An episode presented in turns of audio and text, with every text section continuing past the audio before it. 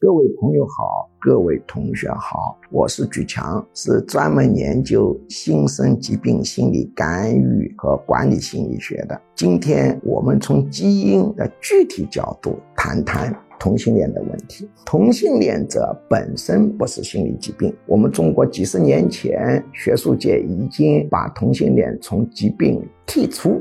认为它是一个正常的现象，当然全世界也认为是一个正常现象。这是因为同性恋是有基因性的，但是同性恋者得心理疾病的概率比常人升高了很多倍。那么有人说同性恋基因主要是哪个基因？目前发现主流观点是四个基因，其中排第一位的最重要的基因叫 XQ 二十八。这个 XQ 二十八，它主要是通过什么遗传呢？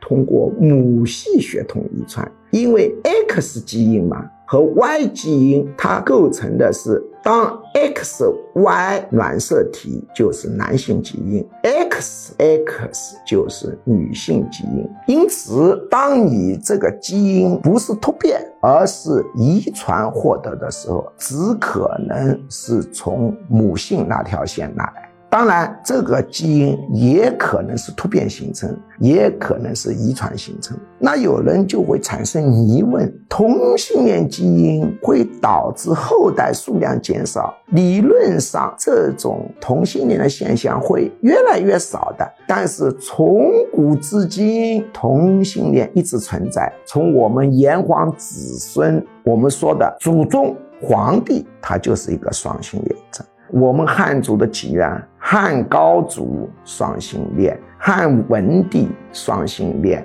汉景帝双性恋，汉武帝也是双性恋。从古至今一直有这个事，这个事情并没有减少。原因是在哪里呢？原因是在拥有 XQ 二十八的女性精英，她生孩子更多。